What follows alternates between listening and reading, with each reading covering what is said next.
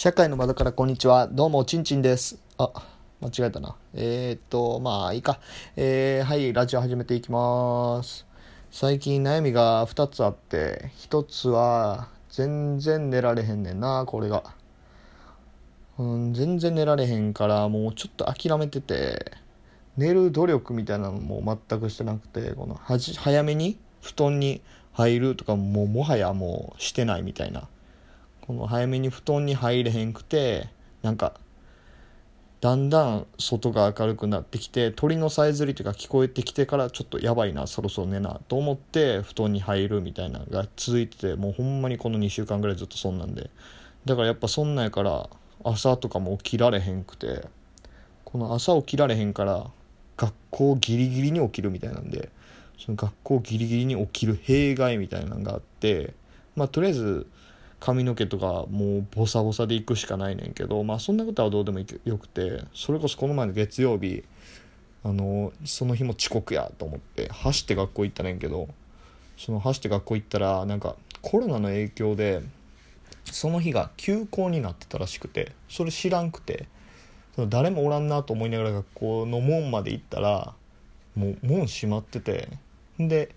やっぱ中にはやっぱり俺みたいに間違えてる子もおるからこの俺の後ろに1人だけなんか歩いてる子がおったねんけどこの学校まで歩いていく時に歩きながら門閉まってるのおかしいなと思って学校のメール確認したら「今日は休校です」って書いてて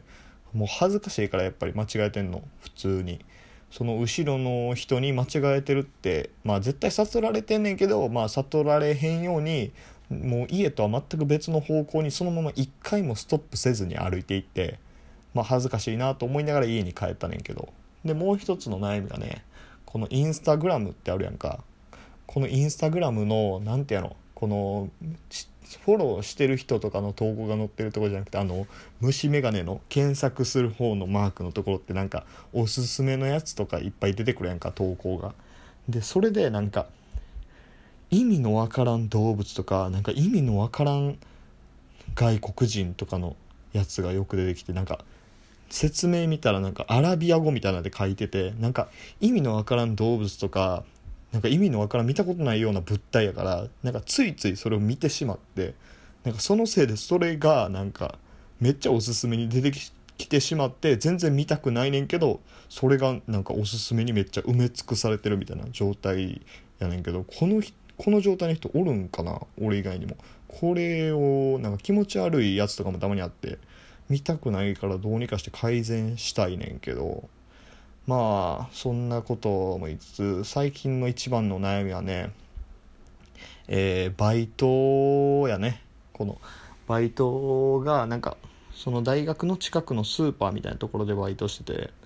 そのスーパーでバイトしてるって大学の子らに言ったらなんかあそこの接客めっちゃ丁寧よなみたいな言われるぐらいめっちゃ丁寧なところやねんけど。で俺とか社員さんとかみんなめっちゃ丁寧に接客しててけど接客を丁寧にめっちゃして下から行くからか分からんねんけど客がなんかやばくてなんか客の接点態度が全然良くなくて。このそれこそこの前のラジオで話した4時間クレーム言い続けるフルマラソンのおばさんとかみたいに最近どんどんやばい客が増えてて昨日もねなんかレジしてたら急に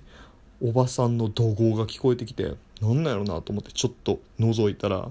このお肉屋の別のお肉屋同じスーパーの中にあるお肉屋の店長みたいな人に店長かにそのおばさんが怒鳴りつけててでうわまたやばい客来てるやんと思って後で理由を聞いたらなんかそのちょっと見ただけみたいな。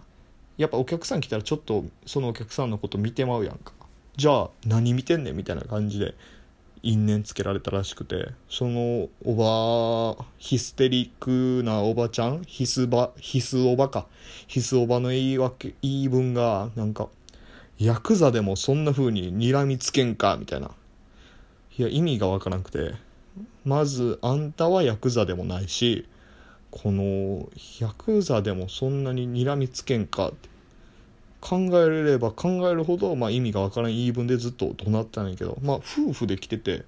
なんか旦那さんの方もあんまり止めんとちょっと離れたところで見てるみたいな。もっと止めてくれたらいいねんけど。でその店長もなんか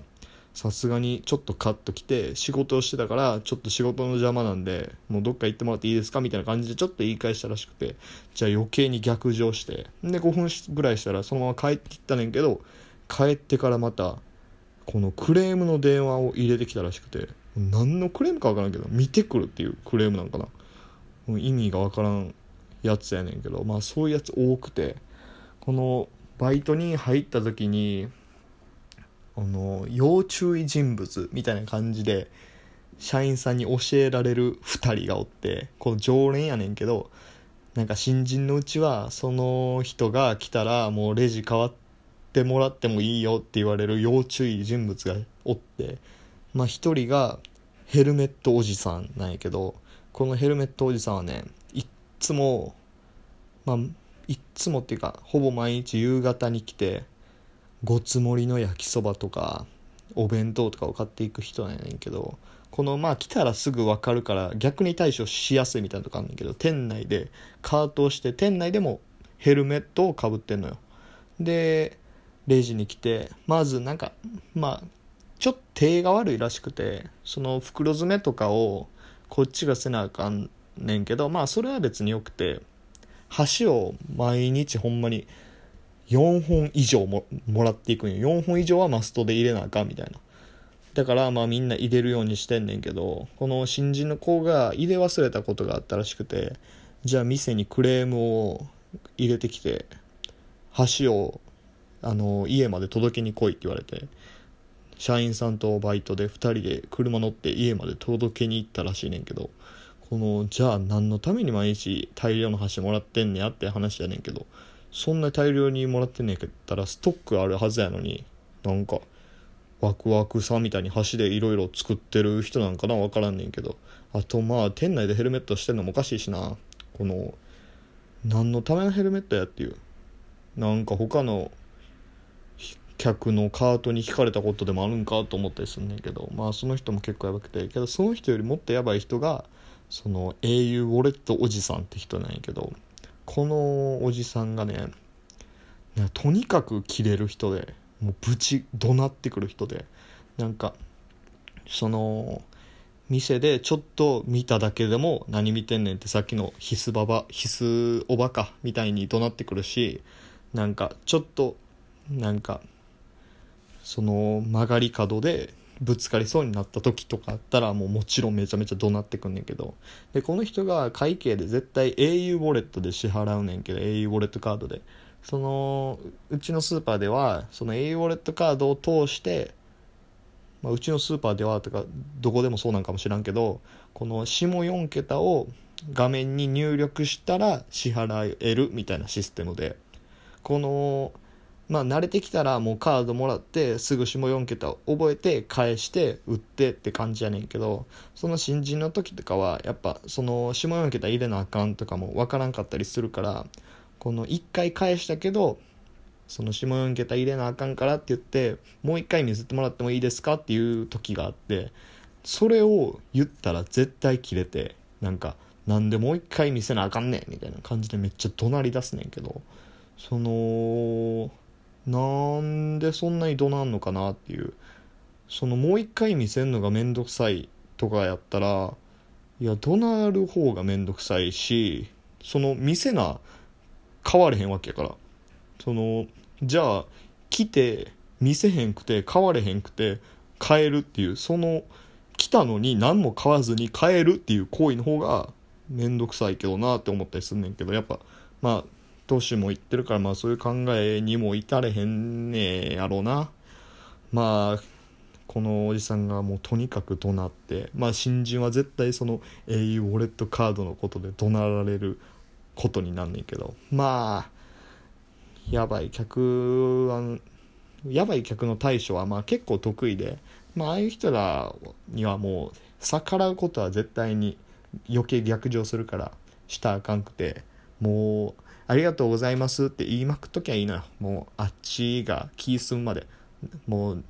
謝れって言われたらすぐ謝って、もう土下座でも何でも適当にしてね、すぐ帰らしたらいいよ。帰らすのが一番やから。まあ、このやばい客のおかげで、まあ、おかげって言ったら変な話やけどこのやばい客の話で社員さんとかとはちょっと仲良くなったりはできんねんけどまあこの最近やばい客いっぱいおるからもうバイト行くの嫌やとか別にないねんけどそのまあこのみんなどんな接点態度で店に訪れてるか分からんけどやっぱみんな接点態度はしっかりしてまあバイトしてる時の接客態度はもちろん大事やけどやっぱ接点態度が問われる時代だと思うからまあ若い子はそんなことないと思うねんけどまあレジとか売ってたらありがとうございますとか言ってもらっただけで嬉しいからまあみんなそんなところを心がけていただきたいなと思っております。じゃあ今日はこの辺で終わりにしたいと思うんでね。今日の豆知識を一つだけ言おうかな。えー、っとワイシャツのボタン1個閉めれたらあと全部きれいに閉めやすい。じゃあバイバイ。